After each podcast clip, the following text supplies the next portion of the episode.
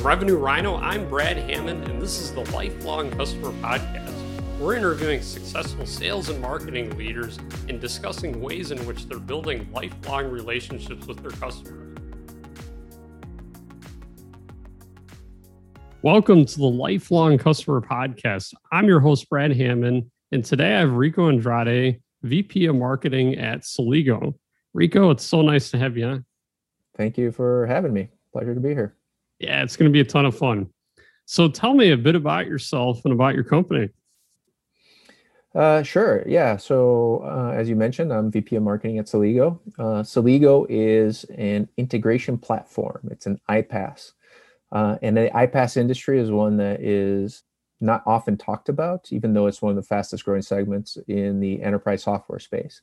People usually talk about IoT and AI and crypto and you know all sorts of really interesting technologies uh, but oftentimes you don't want to really talk about the pipes that send uh, data from one application to the next and that is what iPaaS technologies do. And it's really one of the most important segments really in any sort of company today because what's happening is there's been this explosion of applications over the last you know 10 15 years saas applications. These are really the best breed solutions that they're easy to procure, easy to use. You can look at your own company and think about all the dozens, and in some cases, hundreds of different applications that your company uses, and they solve every single point problem you can possibly imagine.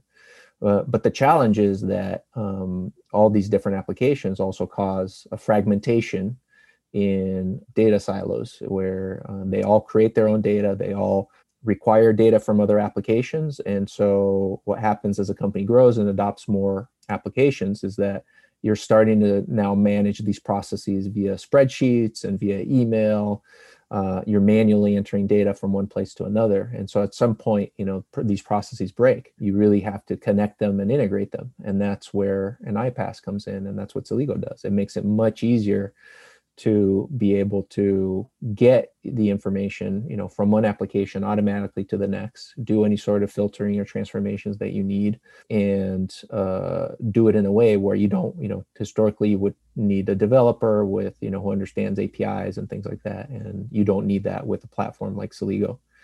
And so like as a marketing you know common marketing use case you might have multiple different applications. You know you're getting your um, marketing automation tool is one application. Your CRM is another application. You might be using data append, you know, from another application. You want notifications on Slack, um, and in some cases, either uh, there there aren't any native integrations that take care of that between these applications, or you want to customize in a certain way that's very unique and special for your company, and so you can't use out of the box solutions. That's where an iPaaS comes in. You know, you could easily, you know, use it to uh, customize how you connect the marketing automation to the Salesforce, make sure that the uh, supplemental data, you know, through whatever Dun, Dun and Bradstreet or Zoom Info or whatever gets appended there automatically in a way, and then sends a trigger to, um, you know, Slack so the SDRs know as soon as the lead comes in, and so it's it's it's becoming a fairly ubiquitous um, type of technology at companies, and that's what Celigo does. Nice, that's awesome. I, it's super relevant even for us because I know we were working on a project uh, this past week. We had our CRM and we had to export some data and then add it into our uh, our, our, data analyst software. And uh, we are like, okay, I don't think they link up. You know, as a third party uh, provider to kind of connect them up and all that. So super relevant, super important. And mm-hmm. I love your visual uh, behind you. So for those mm-hmm. You have all the applications and then you have them all uh, connected up and all that. So mm-hmm. that's awesome. Yeah, but yeah, and that's a fairly common pattern in terms of how the different applications are integrated. You know, and you're connecting things like the whole lead to cash process.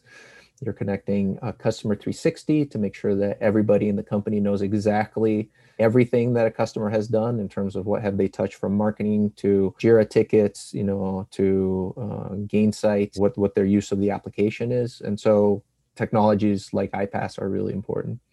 And specifically on Celigo, like there's the old school versus the new school iPaaS, and the old school tends to be very developer centric, you know, historically very IT centered tools, and the mm. new school which is where Celigo really uh, shines, is one that is much more accessible not just for the IT but also for you know line of business users on the marketing side, on the sales side, on you know CS side or or whatever. Nice. And it's so much so that like one of the things that we're most proud of is that this year we were named one of G2's top uh, apps for 2021. So um, nice. And we are the highest ranked iPaaS in there, and uh, you know we're one of the top 50 IT tools on G2, and you know alongside every name you could possibly imagine on the IT side. So yeah, it's uh, it, it's a if it's a space that if you don't know what iPaaS is today, you will know in the next year or so. Yeah, very cool. So what does that look like from a marketing perspective then? You mentioned there's, you know, those IT users that are maybe mm-hmm. some of the old school users, but now mm-hmm. there's also business users, people from marketing, sales, all that. Mm-hmm. Who do you market to and how does that impact marketing and kind of what you have going on? Well, I think for specifically who Celigo markets to, you know, it's a fairly horizontal application and just about every single department has automation use cases because they use multiple applications, not just with that own department, but with other departments as well. Yeah. But if you look at kind of like the maturity and the progression of companies, um, I would say that the point where people really start feeling automation woes that they start bringing in a platform, usually the first place is when it starts hitting the pocketbook. Mm. And hmm. so uh, in areas of you know finance and so the most common integration use case that really triggers the need to like okay we need a platform to help us here is the whole lead to cash or quote to cash process where you have a sales team you know operating off of a crm and you have a you know finance team operating off an accounting tool or um, uh, the uh, erp or something like that.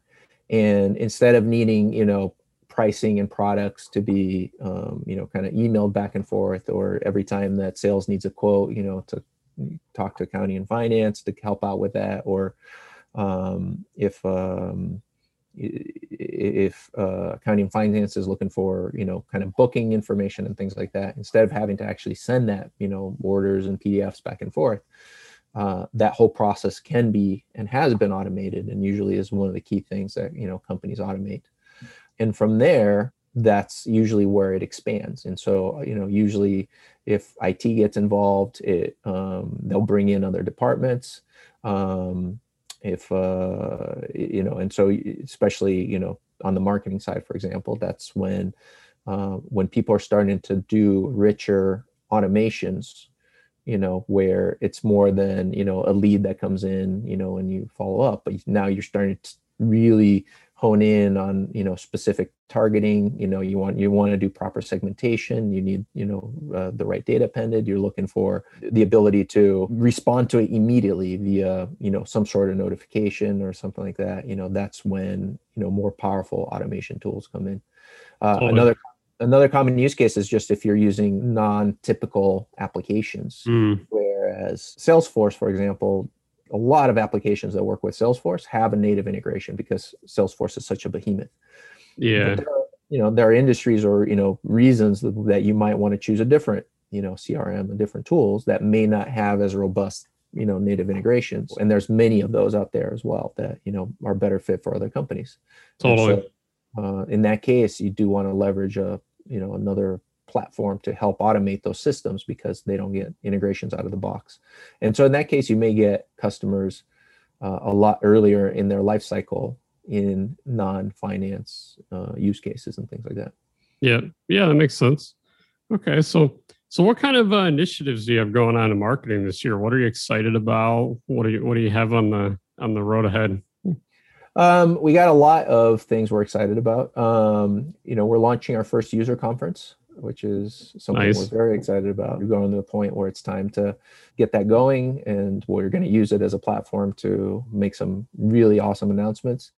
But one of the things that you know we've seen is that with the lack of events, that we've had to we've done a ton of virtual events, and at least in our experience, virtual events has been a great source of leads, mm. but not necessarily as the the leads aren't necessarily as hot, I guess, as it would be mm. when you're at a in-person conference and you've had an opportunity to connect, you know, in person with different individuals. So one of the things that's been working pretty well for us is co-marketing with other partners. Mm. And usually these are partners who are not necessarily they're not competitive with us, but they offer products that are uh, complementary, you know, or at least has the same audience or you know in in similar spaces that you know we are targeting. Okay. And so by leveraging these partners, basically it expands our pool, and you have this sort of credibility that's built in from doing marketing with a known entity to some other per- individual or company or something like that. Yeah. And and we return the favor, you know, where they leverage our user base and things like that. Nice. So co-marketing has been something that we've really expanded over the last year or so.